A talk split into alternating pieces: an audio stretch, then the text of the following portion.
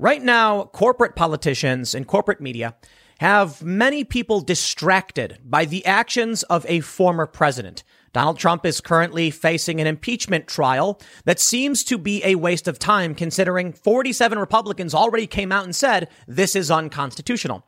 So for the most part, we know it's not going anywhere, but it's keeping everyone's eyes on their TV screens, on their computer screens over an issue pertaining to a president who can't be removed from office because he's not in office anymore.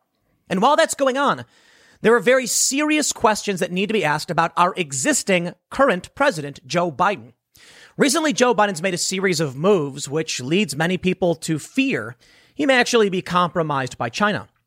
Now, not too long ago, Mike Pompeo, he said that we have been infiltrated by China at every level. There have been a series of arrests of people at universities who are secretly taking money from China. And Joe Biden has been rescinding rules put in place by the Trump administration, which makes it easier for China to infiltrate the United States, notably as it pertains to propaganda. And even more shockingly, Joe Biden rescinded a rule that kept China out of our electrical grid. Such a strange phenomenon that even the press secretary didn't have a good answer for. Why would Joe Biden do this? So a lot of people are concerned. Is Joe Biden compromised by China? Is Chinagate a real thing? We know Russiagate wasn't, and I'm reticent to jump on any n- new conspiracy theory popping up about whether Joe Biden is or isn't compromised, because it did the same thing to Donald Trump. However, many people rightly point out that before Joe got elected, there was uh, some shady dealings with his family. Notably, Joe Biden flew his son on government property, Air Force Two, to China so that his son could negotiate a private equity deal. And while that deal, as my understanding, did not go through, according to a family confidant, the Bidens still did receive millions of dollars. This confidant, uh, his name was Bobulinski, said that the Bidens were compromised. So is it possible Joe Biden is nixing these very important rules to stop Chinese infiltration because he is secretly working at their behest? Maybe, but maybe not. I know a lot of people are freaking out about this, and they a lot of people definitely want to believe it, especially those who support Trump. Give somebody a reason to hate Biden, a lot of people are going to take it. It's also true that right now, U- the U.S. is still running training drills in the South China Sea, and China has been threatening the U.S. Also, apparently, the Biden administration is saying they're not going to ease up on the trade war. So it's not so cut and dry to say that Joe Biden is actually helping China with infiltration or secretly working for them. He may just be blanket repealing Trump's executive orders for some reason, but whether it's intentional or not, it seems like they're still stupid moves that open up the door to Chinese infiltration. To put it simply, whether or not Joe Biden is trying to help them doesn't mean, uh, you know, is, is, is irrelevant because his moves may actually do it. Let's take a look what's going on. We also have a report coming out from the World Health Organization. You see, uh, Trump pulled us out of the World Health Organization. First thing Joe Biden does, one of the first things, first day, is he brings us back in. They're claiming that the lab leak hypothesis over COVID is totally fake news. And now the media is coming after Bill Maher over this. So there's some more issues to talk about in, uh, uh, as it pertains to China and what's going on and what we should be concerned about. So let's first read how Biden has nixed a Trump era rule combating Chinese communist funded propaganda centers. And I'll ask, why would he do that? Well, we'll, we'll, we'll read into it, figure it out. Before we get started, Head over to timcast.com and become a member to get access to exclusive podcast segments and full episodes. We've got a full episode about religion and life after death. It's an hour long. We've got episodes, we've got uh, segments about UFOs and alien technology and Elon Musk and Bitcoin. We set up timcast.com because it's very likely that my channels could get banned and we want to have a place set up to where you can go. So where you could, uh, you can go to places in the event that happens and we're doing members only content uh, for you, uh, if you do sign up. So if you want to become that safety net, that shield, please go to timcast.com, but don't forget to like, share, subscribe. And, uh, if you want to support the channel, let's read the news. Campus Reform says President Donald Trump tried to enact a policy that would put pressure on American universities to reveal cooperation with China's Confucius Institute. On January 26, Biden quietly nixed the policy. The spokesperson for ICE confirmed to Campus Reform that the policy was rescinded.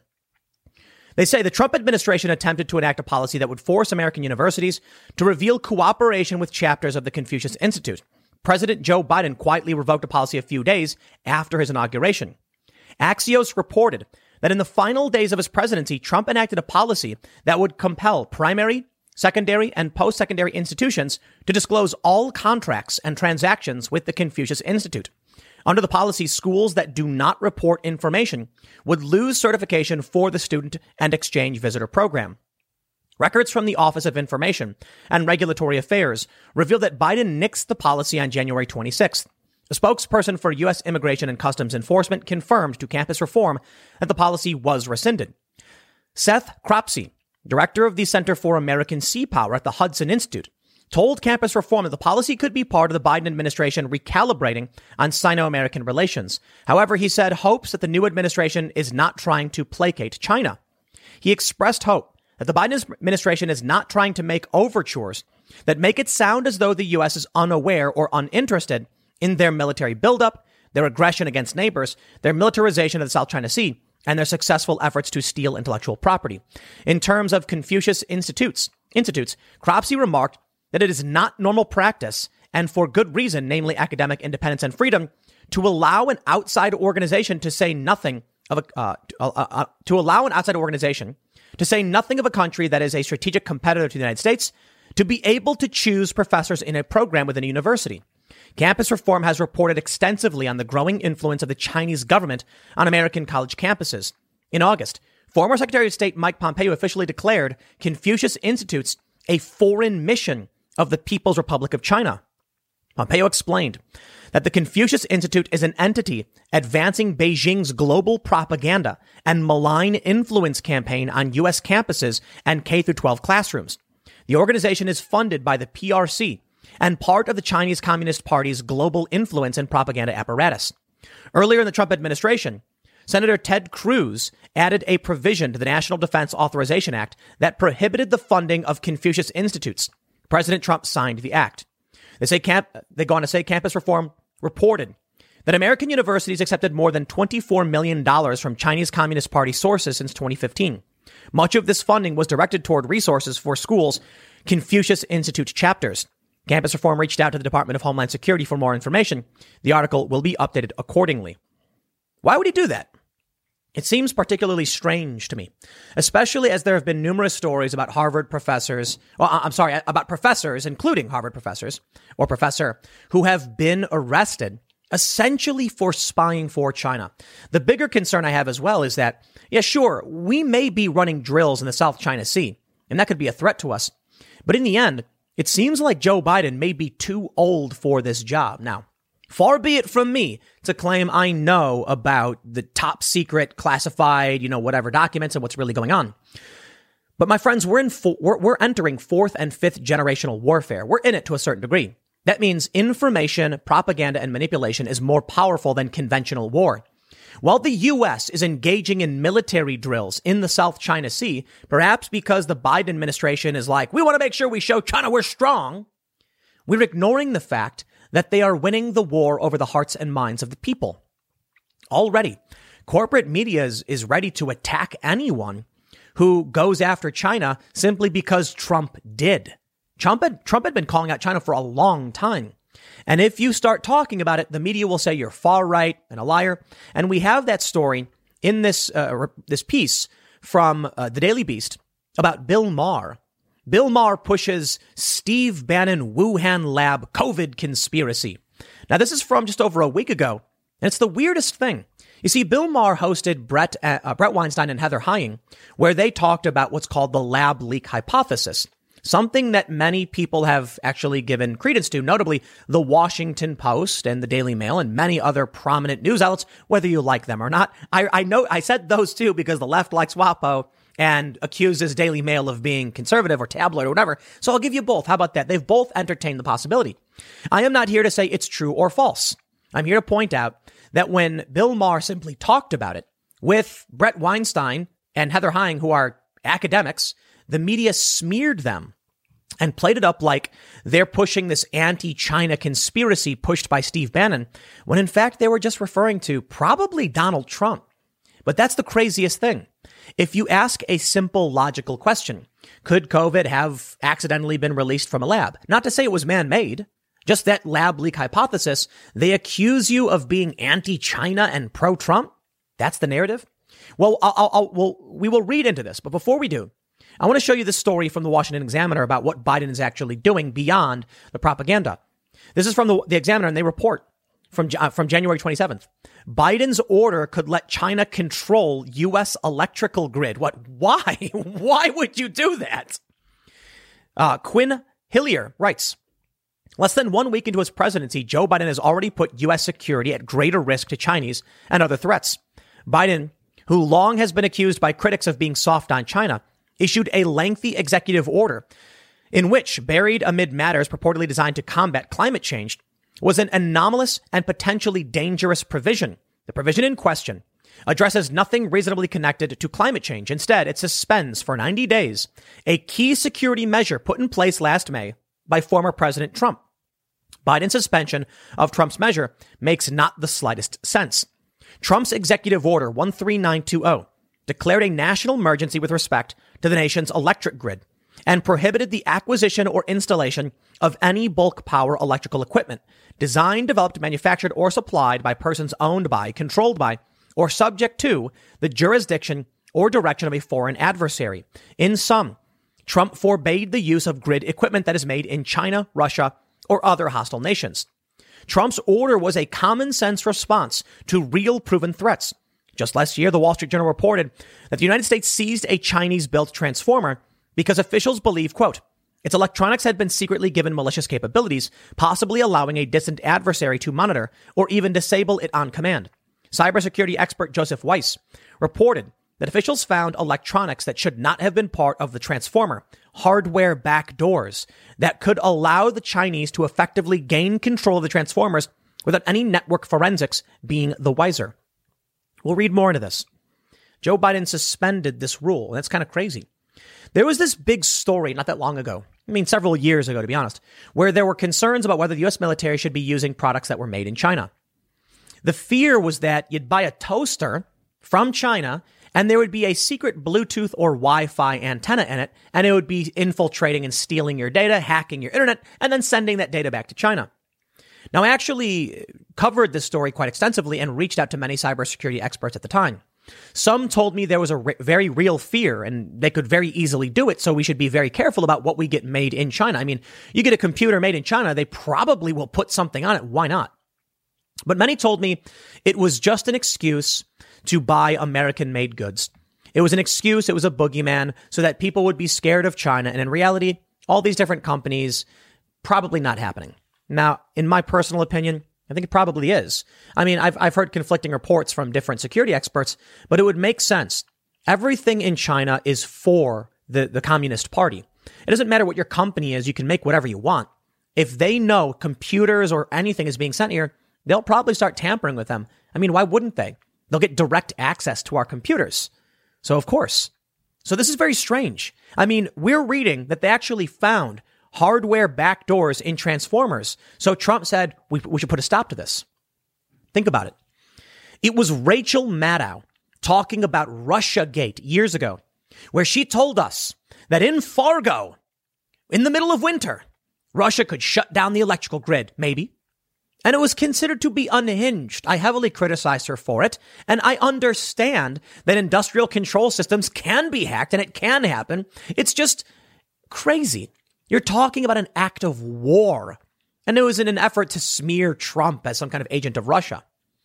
Now, I'm not going to sit here and claim that China Gate is real. I just showed you, you know, Joe Biden is running drills in the South China Sea. That is a provocation to say the least. I think at the very least, though, Biden just doesn't know what he's doing or doesn't care. And this definitely seems like a major vulnerability. The examiner goes on to say, Weiss also reminds us that China was first caught trying to hack into a U.S. grid in California as far back as 2001.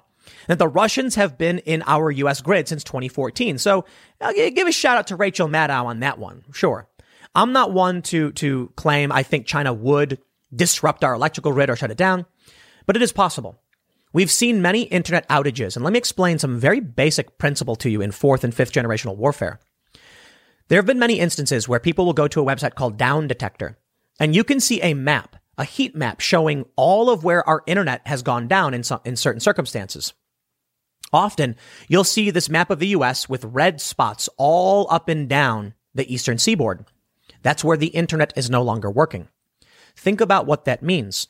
Now, China could drop a bomb on a city and wipe out a bunch of factories and cripple us economically.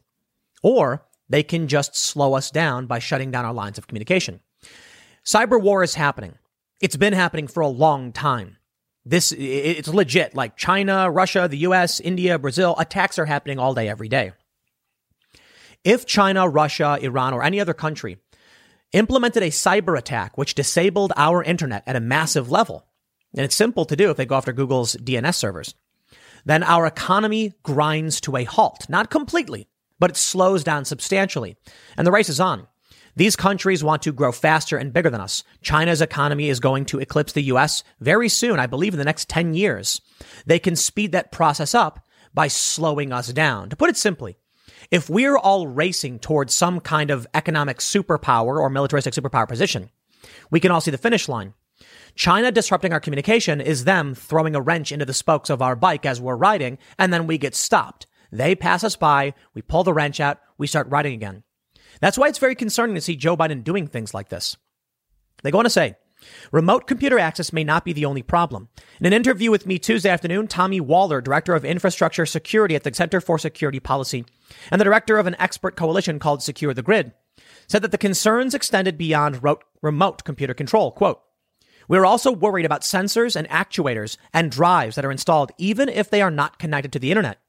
If that hardware installed inside of them is designed at some point to send the wrong readings. It could sabotage the safety and security of that system.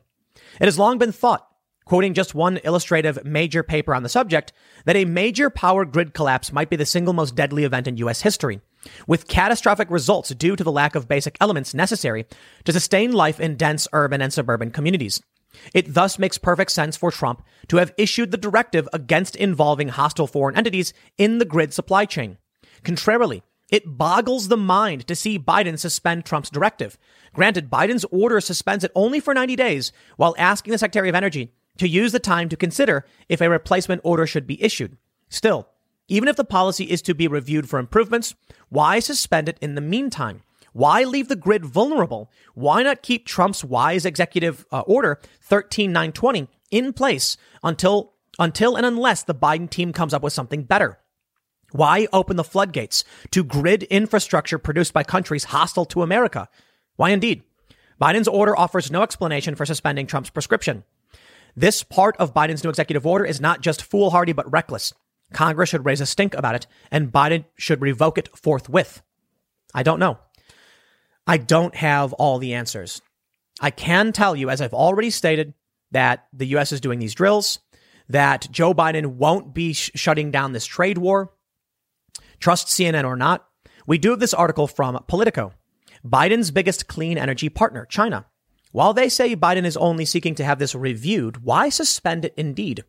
Could it be that Joe Biden is actually seeking to open up the country to Chinese energy programs? Perhaps. I mean, Politico says that Biden's biggest clean energy partner is going to be China. And forgive me if I don't believe it, because China is a massive polluter. I mean, the smog is so bad in China. You see these photos where they have this big TV screen that shows the sunrise because people can't see the sunrise because they're breathing in all this smog and it's everywhere. So I'm not necessarily convinced I believe it. Look, I like the idea that we bring China into the fold.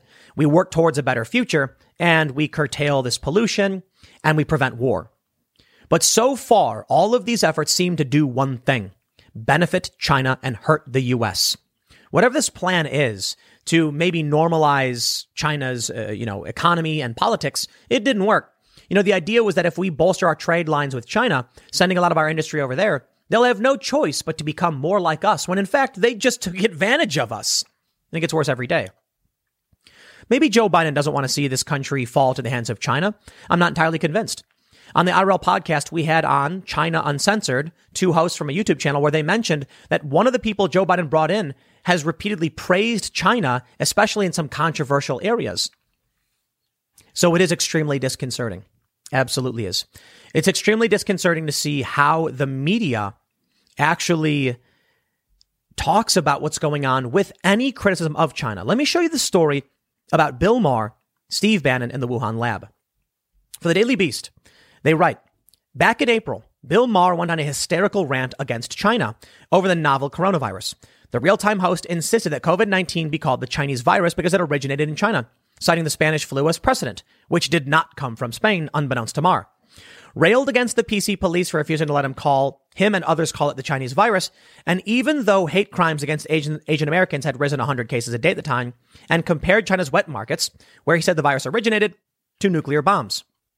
They say, well, in tonight's edition of his HBO show, Maher welcomed a pair of podcast hosts, the husband and wife duo of Bret Weinstein and Heather Heying, to discuss the origins of COVID 19.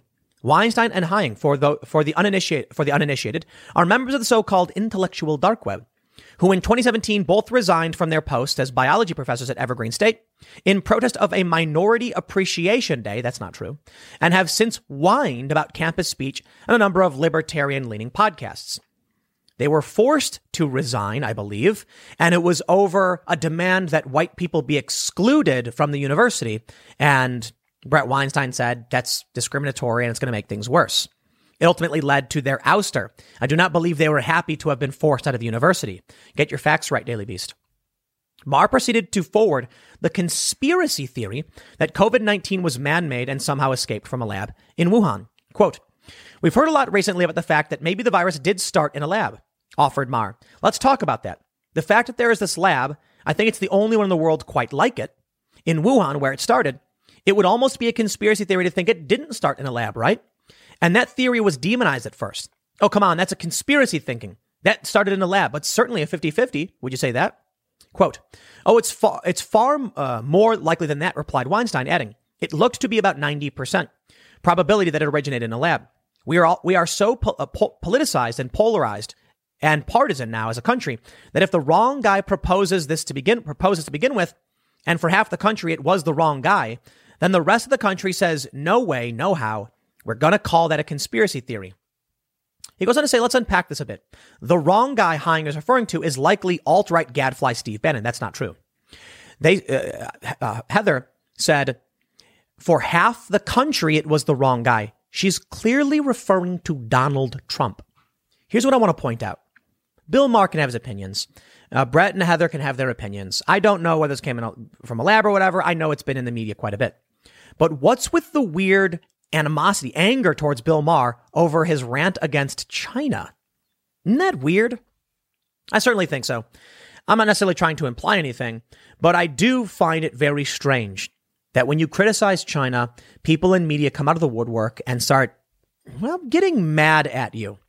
And now we have this story. First, I'll point out this Biden restores ties to the World Health Organization that were cut by Trump. One of the first things he did once he was inaugurated. The World Health Organization whitewash. Investigators back Beijing's claim COVID did not leak from a Wuhan lab and call for no further study into that theory. But they will probe China's claim virus was imported on frozen meat. Well, China's been trying to essentially deflect and say that it wasn't necessarily the wet market. Maybe it was frozen meat. In fact, China has even blamed other countries, saying maybe it came from there. You know what? It's all propaganda. And to be honest, maybe we won't know for sure. But there are important questions that need to be brought up about what the Biden administration is doing with China, the rules that are being relaxed, and why we can't have an honest conversation about a general idea.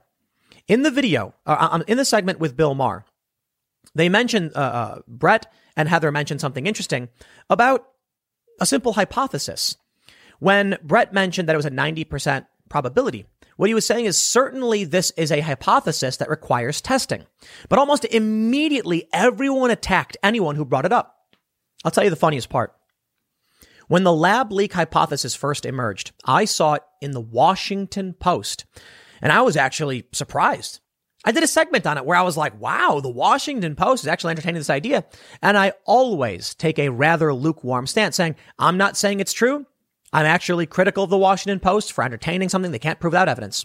But sure enough, out of the woodwork comes the tribal establishment left, saying Tim Pool is pushing this fringe conspiracy theory. Because what does pushing really mean? That's the game they play.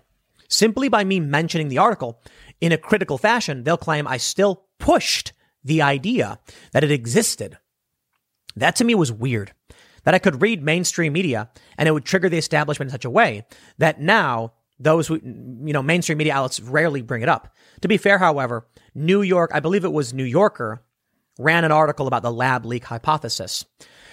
There are a lot of questions that need to be asked in regards to China's involvement in what happened. Because even if you don't believe the lab leak hypothesis, and I'm not saying you should, it's a hypothesis, doesn't mean it's fact or anything like that. China does have a lot of responsibility because we know they lied. They lied to the World Health Organization and in turn to, in turn to the world. They were buying up special protective equipment around the world. They instructed citizens in foreign countries to buy PPE, personal protective equipment, and send it back to China. They knew they had a problem. And they lied. They absolutely lied. There are some very interesting questions that are brought up, notably that Bret Weinstein mentions gain of function research. In the article, they want to mention, quote, these two features of the virus, the mutations of the spike protein and its distinct backbone, rules out laboratory manipulation as, as a potential origin for SARS-CoV-2, explained Kristian Andersen, an associate professor of immunology and microbiology at Scripps Research, who authored a paper debunking the Bannon theory. What I wanted to point out is that, well, I'll, I'll, I'll, I'll leave the, the, that hypothesis there, but I will point out Bret Weinstein mentions gain of function research that there have been there, there is this laboratory where they've effectively tried to maximize the damage a virus can cause. Gain of function research is essentially they want the virus to gain certain functions. And there are a lot of legitimate questions that are, are that exist in the mainstream. I want to show you this article from Newsweek. I, I have definitely covered this and mentioned this before, but let's let's show it. This is Newsweek.com, far from a conservative outlet, and they said Dr. Fauci backed controversial Wuhan lab with US dollars for risky coronavirus research. They say Fauci, an advisor to Trump, this is back in April, mind you, uh, is, is an advisor to Trump and something of an American folk hero. They say, but just last year, the National Institute for Allergy and Infectious Diseases, the organization led by Fauci, funded scientists at the Wuhan Institute of Virology and other institutions to work on gain of function research on bat coronavirus. In 2019, with the backing of NIAID, the National Institutes of Health committed 3.7 million over six years for research that included some gain of function work. The program followed another, three, another 3.7 million five-year project for collecting and studying bat coronaviruses, which ended in 2019, bringing the total to 7.4 million. There's some very serious questions that need to be asked about this. If people really believe it came from a lab, and Dr. Fauci used US dollars to fund much of this research on bat coronaviruses. The implications are horrifying. That's why I'm honestly not entirely convinced it's true. Let me just be real. The idea that Dr. Fauci funded this lab, did research on the exact virus, which is now wreaking havoc and it leaked, is, I don't know, movie esque. But at the same time, it's actually rather simple. Dr. Fauci and, you know, the Wuhan lab were doing research on bat coronaviruses, making a deadly virus, not the deadliest, and then someone accidentally leaked it. I, I suppose the hypothesis is that they were doing research on the virus, research on the virus to potentially put together a vaccine in the event there was an outbreak. And then somebody got infected somehow, left, and then other people got infected. Many people have talked about this theory because the wet market they claimed it emerged from is very, very close to, I believe it's the, it's Wuhan's version of the CDC. I don't know if, it's, if that's the exact lab where the research was being done, but it certainly is one heck of a coincidence that Dr. Fauci was involved in this gain of function research. At the very least, I think it's a hypothesis worthy of bringing up simply because the pieces are all there. It doesn't mean it's true. It doesn't mean we go nuts. It means we just follow the evidence. We ask certain questions. And if the evidence points to a conclusion, then we roll with that conclusion. But in the end, you can't bring it up without being criticized for being, I don't know, anti China. And China loves playing this game. They know our weaknesses and they exploit them, which is why the first story I brought up today is so, I don't know, alarming. Biden quietly nixes Trump era rule combating Chinese communist funded propaganda centers. That I find to be very strange. I just find it to be very strange, to be completely honest. They're going to exploit our weaknesses. They're going to push, you know, that Americans are racist, racist against the Chinese, against China. They're going to claim that Trump is bad and all of these things, and they're going to need to use manipulation in order to get it done. Why would Biden be nixing these rules instead of just putting them under review and waiting? It's like they said in the Washington Examiner article. If there's a real concern about Trump's plans, well, then hold on. Let's review them. And then if they're bad, we'll get rid of them or replace them. But in the meantime, why do this? I don't know. I suppose at a partisan level, people on the right think that Joe Biden is absolutely compromised, and I think he is. But whether he's compromised in terms of his family profited from China or he's secretly working for them are very, very different things. That I'm not saying. I'm just saying his family made money off China, so I question whether or not he's got, you know, debts to pay. But I suppose we can only wait and see. I think we should be a little bit chill. I mean, the U.S. is still doing these drills. That's very important, mind you. And Joe Biden isn't going to end this trade war, which Trump started, so it's not absolute. But something I think we should be paying much more attention to than this impeachment. I'll leave it there. Next segment will be tonight at 8 p.m. over at youtube.com slash timcastirl. We will be live. Thanks for hanging out, and we will see you all then. Today begins the second impeachment trial for Donald Trump, a man who is no longer the president and cannot be removed from office. Well, so Trump's legal team argues that the impeachment trial is unconstitutional because he's not in office. It actually says the point of impeachment is to remove from office and stop them from holding office again. The Democrat argument is the and stop him from holding office again. We'll see how this actually plays out, but in my opinion, I think it's just dead in the water. We've already seen, I think, 47 Republicans say, we want this shut down now. And I believe they voted to do so. So you know they're not going to actually convict Donald Trump for incitement, incitement of an insurrection. Their goal with that article of impeachment is that I believe it's the 14th Amendment that no one can hold office if they've in, you know, uh, incited insurrection or engaged in insurrection. That's the attempt. The problem is anybody who listened to what Trump has said that day knows he didn't. And anybody saying he did, they're just lying. They are. We, we heard from people like Maxine Waters, get in their faces. That's actually assault. You, you remember this? Maxine Waters was standing outside and says, if you see anyone from this administration, you get in their faces. De- depending on your jurisdiction, right? If you're in, say, Illinois, I, I can't speak for most other states. If you get into someone's personal space and get in their face, that's called assault. Battery and is would be physical contact or some kind of attack.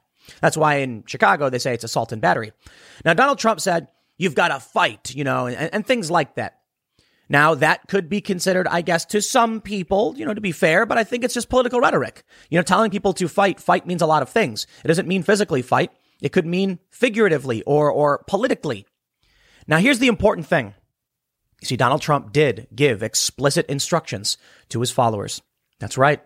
And this is going to be devastating to the Democrats. The explicit instructions Donald Trump gave were to peacefully march and cheer on some politicians. That's actually what he said we were going to do. He said, we are going to peacefully march and cheer on some politicians. Oh no, he incited people to attack the Capitol. You know, the best part about this whole impeachment thing is if you look at the actual timeline, the rioters breached the first barricade while Donald Trump was still speaking at his rally. He incited them uh, with uh, before he even said it. It was the words that came after. Okay, whatever. I'm sure he said some stuff before they breached the barricade that people are going to claim was incitement. But the people who were already trying to take the barricades down weren't listening to him speak. So I don't, I don't know what you want to call that. The people who were at the actual speech, many of them just left. There were hundreds of thousands of people. This, my friends, is a glorious waste of time. And I got to be honest, I didn't actually care to talk about it. I honestly don't think that many people care that they're, they're wasting everyone's time again. But then I saw this this wonderful article from CNN. Trump's trial set to rock Washington and echo through the ages. Dude, wow. They love this man. They love this man. They can't quit him. Donald Trump has been laying low, watching the Super Bowl, I guess, golfing, and they're so desperate to just please make Daddy Trump come back so we can get those ratings. That this is what they write. This is insane. Is going to be a waste of everyone's time, and we know it. The Republicans already said it's DOA. What do you mean it's going to rock Washington and echo through the ages? No, it isn't. It's going to waste all of our time. We're going to sit around twiddling our thumbs, and then we're going to be like, don't care. I'll tell you what the bigger issue here is. Why I do want to talk about this. A, a couple things. Democrats are actually discussing uh, uh, uh, what was axing election deniers from bills. It's more than that. The Democrats want to expel anybody who objected. Elections don't matter anymore. They removed Marjorie Taylor Greene. CNBC reports GOP rep Marjorie Taylor Greene's donors largely stick with her after House ousts her from her committees. This woman was elected. She said a bunch of dumb stuff in the past. Everybody has. It's an interesting thought I was having, you know, recently. Do we really define people by things they did a long time ago or what they say now? Well, cancel culture would seek to claim that if you said something in the past that defines exactly who you are today, and that's just clearly not true. Marjorie Taylor Greene came out and denounced a lot of the things that she had said and apologized for them. Okay, I can respect that. We're done, right? No, apparently not. They kicked her off her committees. She was elected by her constituents and she is in Congress. But elections don't matter because now they're saying we want to expel people and whoever is in the majority will strip away the right of representation from the areas that vote for him. You, you, you see where this is going? I know a lot of people don't want to say the, the, the scary words, but uh, we're headed towards uniparty rule. And what happens when the Democrats continue to use their majority power to remove anyone who opposes them? What happens when these states no longer have representation because the House majority keeps stripping them of their committees, booting them off, or even in a more extreme case, what if they actually do expel people? That's when you'll see angry people. Hey, no taxation without representation, right? And they'll say, oh, but Marjorie Taylor Greene's still in Congress. She can still vote on things. Yeah, but she's booted off her committees. Take a look at this article from CNN Politics. They say Trump's trial set to rock Washington and echo through the ages. The simple question posed by Donald Trump's second impeachment trial that begins Tuesday is whether a president who loses reelection can get away with a violent coup attempt in a desperate bid to stay in power. It's just, it's just so incredible. Absolutely. The answer contained in the former commander in chief's likely acquittal, thank you, for inciting a deadly mob assault on the Capitol will echo through generations and may influence the outcome of some, uh, some unknowable future test of U.S. democracy. U.S. democracy. Oh, I love when they say that. What does that mean, U.S. democracy? What are you talking about? Democratic uh, institutions for electing representatives?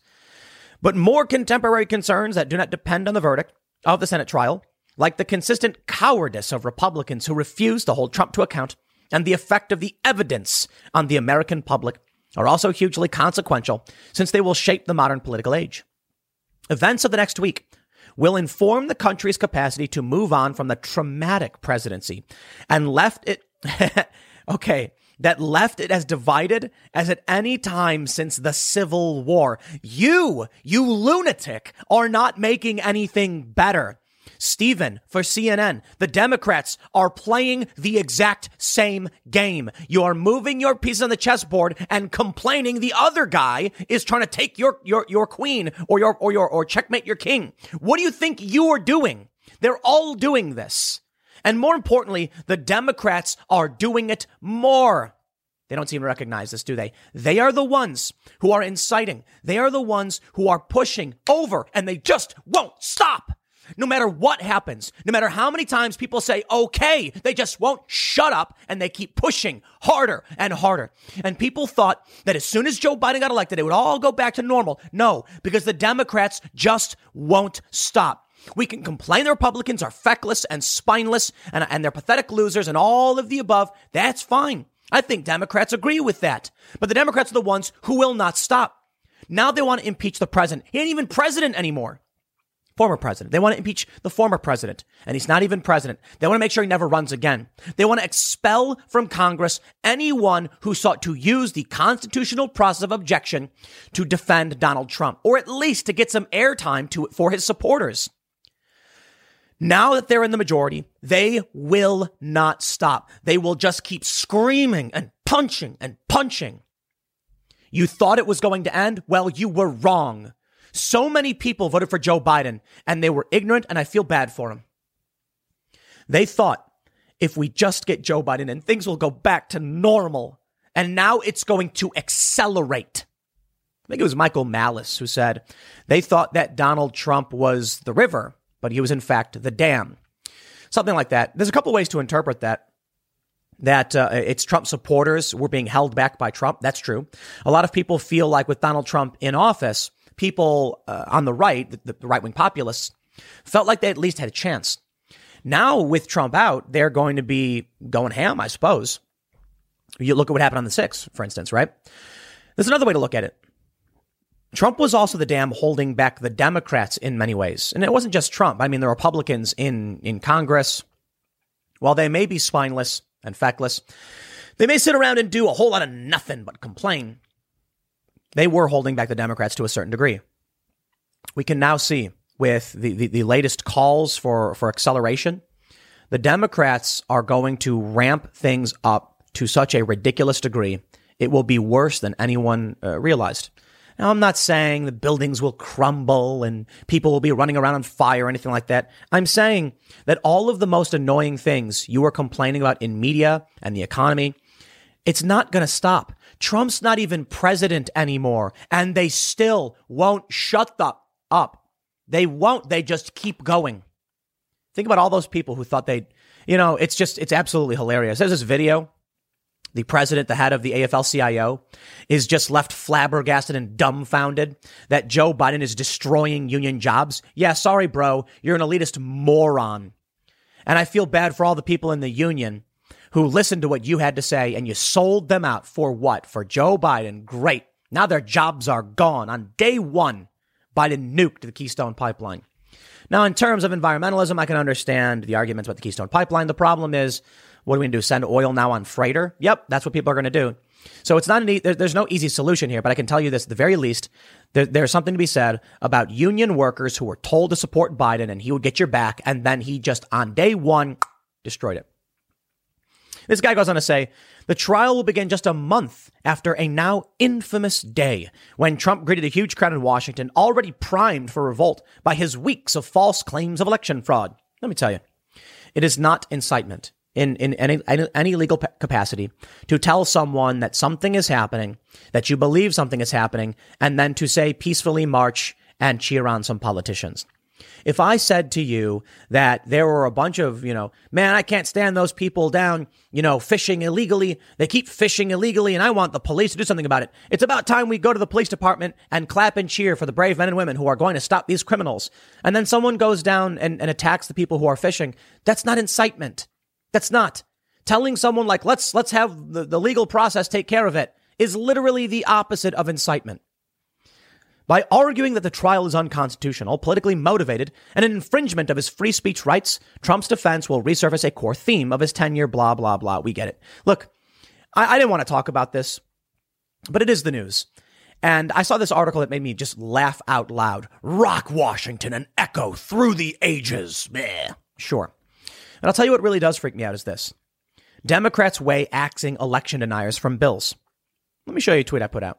We got this guy, John Oberlin. He says, We're making this too complicated. Anyone who voted to overthrow our election should be kicked out of Congress for violating their oath to uphold the Constitution. No exceptions. It's that simple. And I said, I like this because the objection process is actually in the Constitution. So then everyone who votes to expel those who objected would be voting to kick themselves out. What I mean is, if you are saying that people should be kicked out of Congress for violating their oath to the Constitution, and you vote to kick out people for violating their oath to uphold the Constitution because they enacted a constitutional process, you yourself are now violating the Constitution. So please, there is the door. We'll see you. We'll see you out. But think about where we go. I mentioned this earlier.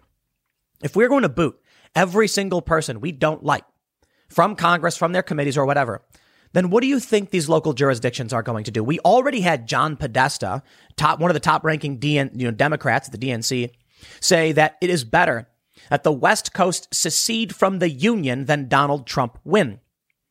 We've already seen Time magazine put out an article about some secret cabal. It's, it's, it's ridiculous. Like uh, the, the political division in this country is so psychotic. I, I, I feel like we're all basically standing at the front lines of some kind of major civil conflict, just staring each other down with blind rage at this point. The problem is, even when the Republicans back down and lose, even when Trump supporters try to move on, the Democrats won't stop chasing. You know, I was watching that movie from Dusk Till Dawn. You ever see it? It's a, what is it? Robert Rodriguez, Quentin Tarantino, George Clooney's in it. And there's this scene where, uh, you know, Harvey Keitel is talking to George Clooney and he says, are you such an effing loser that you can't tell when you've won? And then George Clooney is like, what did you call me? And, he, and then Harvey Keitel's like, I didn't call you anything. I didn't make a statement. I asked a question. Are you such a loser that you can't tell when you've won? I love that scene. It's a brilliant scene. Harvey Keitel, amazing, amazing work. George Clooney was good in that movie too. Movie was a little out there, but the point is, the Democrats took it. They should they they they jump in, they jump around and they cheer and they celebrate. You won.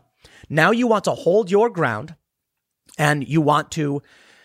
I guess now that now that you have the House, effectively the Senate and the presidency, you have all the cultural institutions. Now is the time when they're supposed to calm down and go, "We need unity. We need you," and and they're kind of doing that because they need to convince the more moderate right leaning individuals to just say it's not worth the fight. But what happens when after they win, they get a S eating grin and just in their insane rage, at running down people and beating the crap out of them, telling them, you aren't allowed to have a representative. Now that we have power, we're going to come for all of you. Truth and reconciliation, retribution, impeachment for the man who's not even president because we hate him and he's evil and he's wrong. People are going to just be backed into a corner. And what happens when they are? They're going to snap. Maybe that's what they really want. They put out this Time magazine article. Man, was that crazy. You saw it, right? The Secret Shadow Campaign. That's the title of the Time magazine article. They claim they recruited poll workers. Those are some pretty bold and outlandish claims, Time magazine. Why would they say it? Do they want Trump supporters to be pushed into a corner where they have no choice but to, to do something to defend themselves with no representation, with rapid demonization? If the onslaught just doesn't stop, the censorship isn't stopping, nothing is stopping, it's only getting worse. And what about the regular people, the union workers, who thought they were going to vote for Biden and everything would go back to normal? Just back to the way things were before Trump. Not realizing it wasn't Trump who created this, but the media will tell you it is. They'll say, see, now that Trump is out, Trumpism is still here. Trump did not create this animosity, this anger. It's been a long time coming. The only problem is you can now see it bubbling up and the people who are angry are organizing. Do you call these left wing progressives who hate the Democrats Trumpism? They believed a lot of the exact same stuff that Trump was preaching back in 2016. No joke. A lot of media was trying to smear Bernie as just like Donald Trump. And he was in many ways. Not personally, like character wise, but policy wise, definitely. Bernie then sold out and went full critical race theory, so whatever. But this anger pointed at the elites has been here since 2008. And you can also track the money printing, which is really interesting. After the economic collapse in 08, I think that's when everything really broke.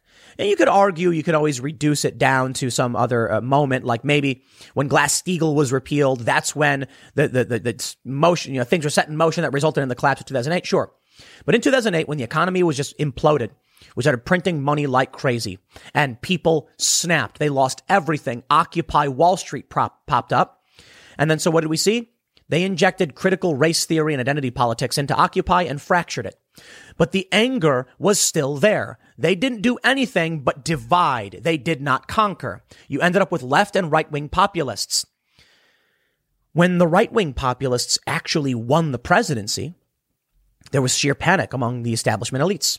And they were able to convince the left populists that Trump was their enemy through identity politics. But what happens now? Well, right now, Trump's not in power anymore. You got no boogeyman.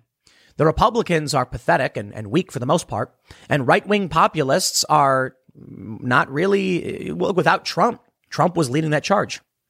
So we're not hearing too much about what Trump supporters are necessarily doing. Though there are desperate attempts in the media claiming, oh, tr- Trump, Trumpists, this is, I could, no joke, there's an article, are, are more interested now in, in GameStop and Wall Street. And it's like, yes, because they were here before Trump. They will be here after Trump. Trump was just the avatar of their anger and a chance for them to get something done in government. Now that he's gone, the anger remains. It's been there since 2008.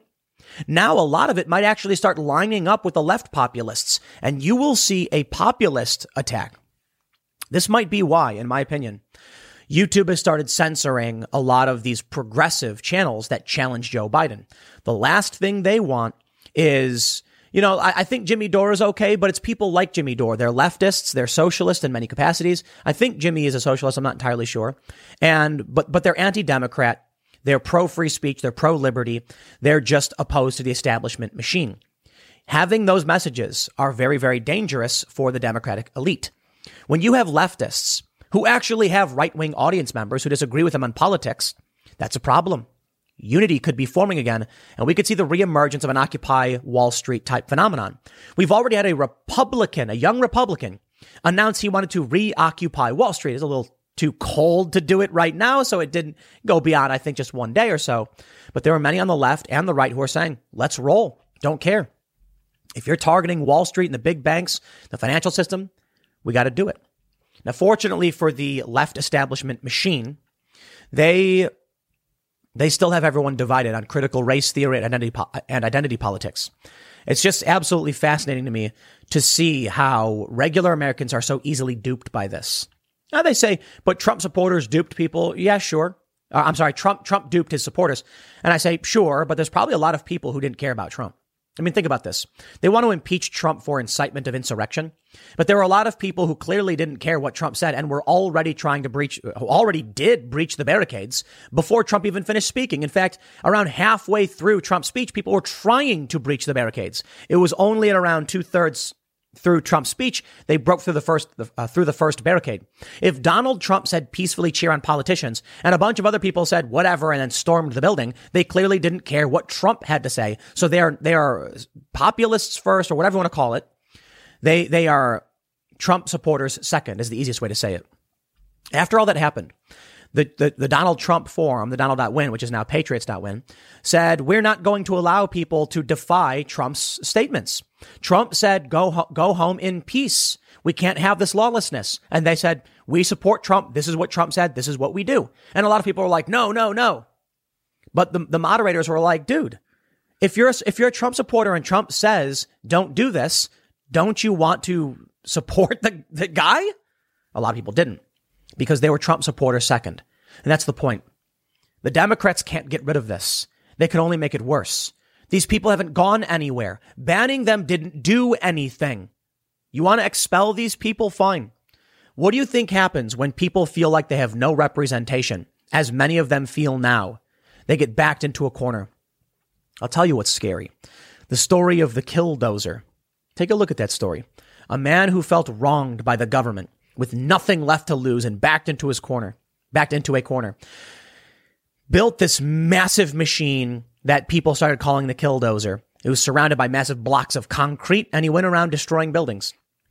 That's what happens when people snap. And now you've got 75 million Trump voters, 74 or so. Not all of them are outraged and freaking out, but a lot of them probably are.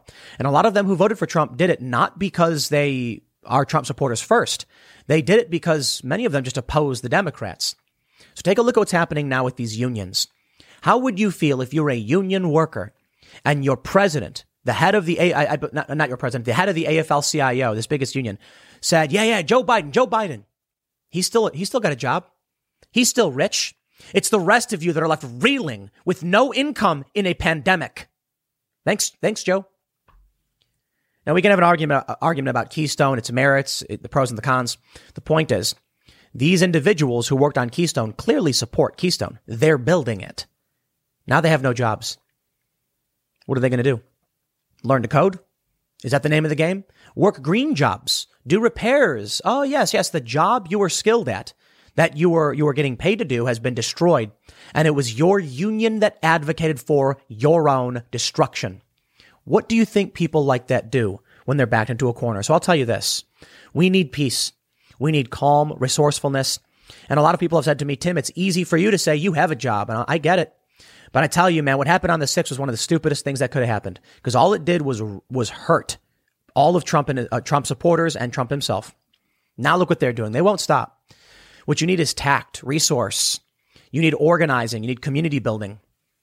I wouldn't be surprised if what the Democrats are doing is a desperate attempt to try and smash down Trump supporters into a violent reaction. So then they can, they, so they, they can then justify expanding national security powers. This is going to be a big fat waste of time, this impeachment, so I hope you all enjoy it. The next segment is coming up at 1 p.m. on this channel. Thanks for hanging out, and I will see you all then. Today is the beginning of Donald Trump's second impeachment trial, and I'm sure a lot of people don't care. And I'm sure there are a lot of Biden voters who now have regret because they probably thought if we vote for Biden, it'll all go away, and it won't. Well, now we have a new class of Biden regret voters, and this time we have this, this funny story about the, the head of the AFL-CIO, this really big union, who endorsed Joe Biden, even, even though Joe Biden explicitly said that he was going to be ending the Keystone Pipeline and banning drilling on federal lands. Now you've got this interview clip from Axios where Jonathan Swan's asking, you know, the head of the AFL-CIO, you know, how do you feel about this? And the guy's just like, oh, yes, that's right. You may be in this union. Maybe you know somebody who is. I'm I'm rather surprised. I mean, look, a lot of people probably hate Trump. But what's really amazing is the cut off my nose to spite my face kind of attitude of many of these union guys, especially the union boss, who was like, it's going to be a nightmare for everyone that I'm supposed to represent. Their jobs will be lost to the tune of tens of thousands. But Orange Man bad. That's great. Take away someone's livelihood and industry and then tell them to learn the code or do something else. Now, this guy, this AFL CIO guy, is desperately trying to justify why Joe Biden was right. Well, but Joe Biden promised green jobs. He'll do that. No, he won't. Come on. And even if he did, who's to say that if you worked on constructing a pipeline, you're going to be able to work on any, any one of these green projects? Now, let me stop. You don't have an argument, a discussion about the actual pipeline. That's something else.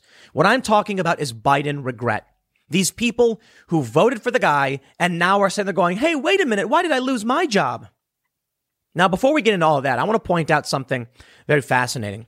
With Jen Psaki, she is the, you know, the White House press secretary. During the Trump years, we got to see endless bouts between these, I'll do air quotes, journalists who were throwing ridiculous, nonsensical questions at Trump's team. And it was a waste of time. They were always in bad faith. And you had Jim Acosta who would just fight and it's so annoying. I don't care. You have this famous moment where Kaitlan Collins of CNN takes her mask off as soon as the press secretary leaves, not realizing she's still being filmed. The mask was all for show, apparently. Well, now we have Fox News' Peter Doocy asking a fairly simple question in a professional tone with Jen Psaki, and you get exactly what you'd expect. The tables are turned, my friend. The unprofessional left when Peter Doocy asked, well, uh, let, me, let me show you this story. White House Press Secretary Jen Psaki sparred with Fox News White House correspondent Peter Doocy on Monday after he pressed her to address expected job losses stemming from Biden's executive action to cancel the Keystone XL oil pipeline. They say Biden revoked the permit, and more than 11,000 Americans are expected to use. Uh, it was going to employ more than 11,000. Doocy asked Psaki to comment on when the workers who lost job opportunities due to the executive order could expect to receive a green job as a replacement. Quote, when is it that the Biden administration is going to let the thousands of fossil fuel industry workers, whether it's pipeline workers or construction workers who are either out of work or will soon be out of work because of executive order, when is it and where is it that they can go for their green jobs? Legitimate and good question. Biden promised this, and according to the head of the AFL CIO, he said, "I believe Biden will follow through." Okay, simple question. So, so uh, when? You know, honestly, just you know, what, what's your timeline? Do you think you'll have something in the works? Doocy referenced Biden's pledge to create high-paying union jobs through investments in green energy infrastructure projects. In response, Psaki called on Doocy to present more evidence to back up his question. Quote, well, I'd certainly welcome you to present your data of all the thousands and thousands of people who won't be getting green jobs. Wait, what? what do you mean? There's th- there's 10,000 people or whatever that are out of work. I expect it, uh, the jobs to immediately vanish. He's asking when you'll be launching a project or when we can expect new green jobs. What, what kind of question is this? Psaki said, maybe next time you're here, you can present that. I love it. When you have Kayleigh McEnany, when you have her as, as press secretary, she has to come with this big binder full of data because they're like, prove it, prove it, without evidence, without evidence. And now when Doocy asks a question, when do you plan to have these uh, new jobs available? Like, you know, what will Biden be doing? They say, prove that they won't be. What do you mean prove they won't be? We're waiting for you to actually do it. Right now, there's nothing here. Doocy said, but you said that they would be getting green jobs. So I'm just asking when that happens. Doocy cited a recent claim by Laborers International Union of North America that Biden's decision to cancel the pipeline would cause 1,000 union jobs to immediately vanish and eliminate 10,000 more construction jobs. He also noted recent remarks from AFL CIO President Richard Trumka, a longtime Biden ally who recently told Axios and HBO that he disagreed with the president's decision. I wish he hadn't done that on the first day because the Laborers International is right, Trumka told Axios. It did, and it will cost us jobs in the process. I wish he had paired that more carefully with a thing he did second by saying, here's where we're creating jobs. Oh, shut your mouth, Trumka. You know that's not going to happen. Okay, L- uh, let me slow down. It may happen, all right, but it's not going to offset the losses from Keystone. And I am not a big fan of Keystone. I understand that there have been many oil spills. Many people counter by saying, well, when they transport the oil by freight, then you have even more oil spills. So, you know, look, it's a fair point. If you want to have an argument about that, we can have an argument about Keystone and talk about its merits, its pros, and its cons. We're talking about whether or not these people's lives will be completely destroyed. The AFL CIO, I, I, I absolutely despise unions, but I love collective bargaining. Let me explain. I've been a member of several unions, some of them kind of meaningless, like I worked at a grocery store, but I was also a member of the transportation union in Chicago. I hated it. It, it, there there were people who just reaped the benefits of being the union leaders, getting extra money, and then didn't do anything to help anyone. It also made it particularly impossible for me to actually accomplish anything because everything was union contract, union contract, union contract. You could be doing a good job and they say, we don't care. You don't get a raise. You don't get time off. It's in the union contract. I don't like that. If it's for you, that's fine. You do it. I quit. That's my thing. I didn't want to be a part of that anymore. I felt like it wasn't fair to people. And I was actually friends with some of the people who ran the union. So I wasn't doing too bad, you know, the, the, the executive board members and the, you know, et cetera. So I was, I, I was getting, you know, uh, relatively well connected hookups and stuff like that. But I didn't like the idea that there are people who would like to ask for something. Hey, I did a really good job. I'm working tons of hours. Is there room for growth? No. Union. If you like that, that's awesome. I got no beef. I personally don't, so I left. Hey, more union for you, less for me. I think everyone's happy. When I look at this, it's the exact exact reason why I despise these things, these these these unions. The AFL-CIO endorsing Joe Biden, selling out his own members for what? The orange man is bad, I suppose. Fine, whatever. Let's read a little bit more. Psaki noted that Trumka also mentioned in the same interview Biden's plan to create more union jobs through green investments. As the president has indicated when he gave his primetime address to talk about the American Rescue Plan, he talked about his plans to also put forward a jobs plan in the weeks or months following, Jen Psaki said. He has every plan to do exactly that. Biden's shutdown of the Keystone Pipeline drew bipartisan criticism in recent weeks, with Republican Senator Ted Cruz of Texas and Democratic Senator Jon Tester of Montana among those who pointed out the expected job losses. Canadian Prime Minister Justin Trudeau said he was disappointed by the executive order. So you have Trudeau and Democrats and Republicans saying, bad move, Biden. Well, look, I understand there are activists that are rather happy with this. The bigger issue for me is do these people who voted for Biden, did they realize they were ending their careers? For the most part. Okay, maybe, maybe they'll get their jobs. They say the issue marks an early challenge for Biden, who told supporters just before the presidential election that he would be the most pro-union president you've ever seen. Well, the story we have from the Daily Caller. AFL CIO head appears uncomfortable in Axios interview about Biden and Keystone XL. I love this photo they chose where it looks like the dude's having a heart attack. But yeah, I watched the interview from Axios. This dude was conflicted. It seems like he just hates what Biden is doing, but he is such a spineless loser that he just goes along with it. Yeah. Well, we all heard about the shadow campaign from Time Magazine, and they say it was an advisor to the, the head, a former advisor to the head of the AFL-CIO, who helped organize this mass, uh, uh, what conspiracy is that what Time Time Magazine called it? Seems ridiculous, but yes, they did uh, who organized it. So I wonder if this guy was part of that. And now he's like sitting there watching his industry get gutted. The best part is, look, while this guy is safe because he's the head of the union, he's not going anywhere. It's the little guy who's getting purged. he still does see less union dues, so I'm sure he's still kind of upset about it. But it's not just him. We have the Wyoming governor, Mark Gordon, slamming Biden for devastating executive order banning oil and gas leases. The AFL CIO guy says basically the same thing. You know, he was, this is really funny. I got, I got to hand it to Jonathan Swan with his interview because, you know, I criticized him when he interviewed Trump because he was doing this thing with his face where he was like looking confused and angry all the time. It's like, dude, chill, man. In this interview with the head of the union, he's like, so Biden plans on banning drilling on federal lands. And the guy goes, well, you know, the AFL, the union guy who supported Biden is like, well, I, I, I you know, I hope he, he looks into it and we need to have a review of this. And then Swan goes, he pro, he's doing it. He promised to do it. And then union guy's like, yep, pulling on his, uh, uh, his collar, is sweating. Oh no, I supported this guy. Uh oh. Well, that's what you get, man. I'm not going to complain about it. You voted for it. I whatever. I mean, you should be happy with your decision, right?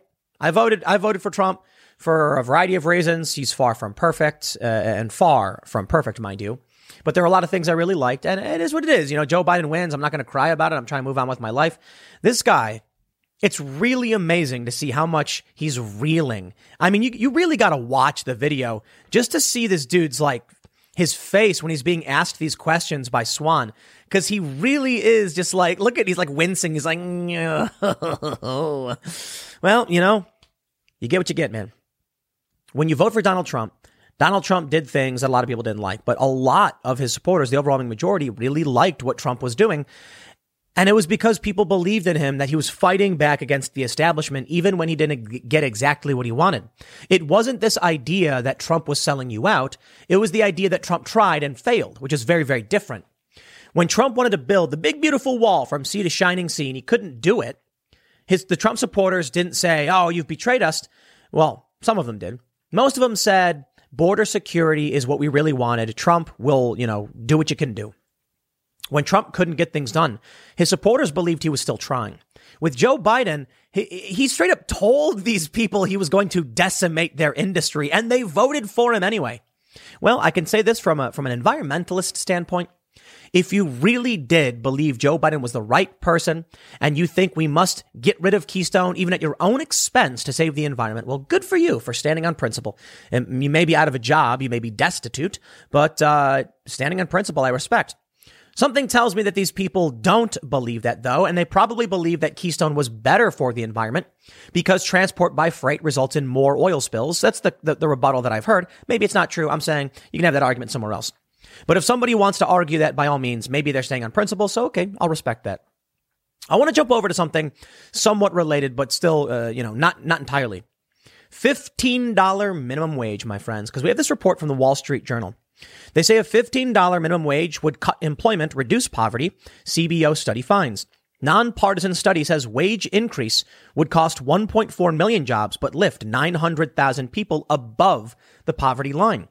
That's amazing. Is it really a nonpartisan study? Because I got to tell you, that's exactly what conservatives said was going to happen. You'll see these videos from like PragerU where they'll explain you have three people making $10 an hour. So this, this, you know, they're all like, I want to make more money. So a politician comes in and says, we want a $15 minimum wage. There's still only $30 to go around. So what happens is one person gets fired and then that money is split between the remaining employees to see their wages go up. It is not a solution to the problem. It will only make things worse. Now, it's not necessarily this in line with the same story, but it does show that we have research suggesting those who voted for Joe Biden because they want a $15 minimum wage will likely regret that when a third of them lose their jobs. I mean, a third of them, it's probably a lot more. I mean, 1.4 million people will lose work. That to me is crazy. I saw this uh, meme post on Facebook and it made me laugh. It was a guy who's tweeting. He says, I am an electrical engineer and I build power lines. When I hear that they want to give $15 an hour to a burger flipper, I celebrate and cheer with my burger flipping friends because a rising tide raises all ships. I love the meme. I'm like, dude, that guy will celebrate. He'll five, he'll high five the burger flipper. And then the next time he goes into McDonald's, the burger is going to be another dollar or two in cost because the money has to come from somewhere. Like these people seem to think that there's evil businessmen going, I'll keep the wages down for no reason. Certainly there are companies that do this, but many companies have budgets for how much they can afford to pay their employees. Small businesses have razor thin margins, especially in the burger flipping industry. So this guy shows up one day and he goes, Hey, it's my burger buddy. High five. Let me get the double bacon with extra cheese. What do you mean $10? It was $8 the other day. 10 bucks. Oh, jeez. So then, now that his lunch is more expensive, it's put a strain on him. He goes to his boss and says, "Look, inflation, man, I need a raise. I can't be making 15 bucks an hour because the burgers cost 10 bucks now. They went up in price." Don't you get it? These people don't understand what they're voting for.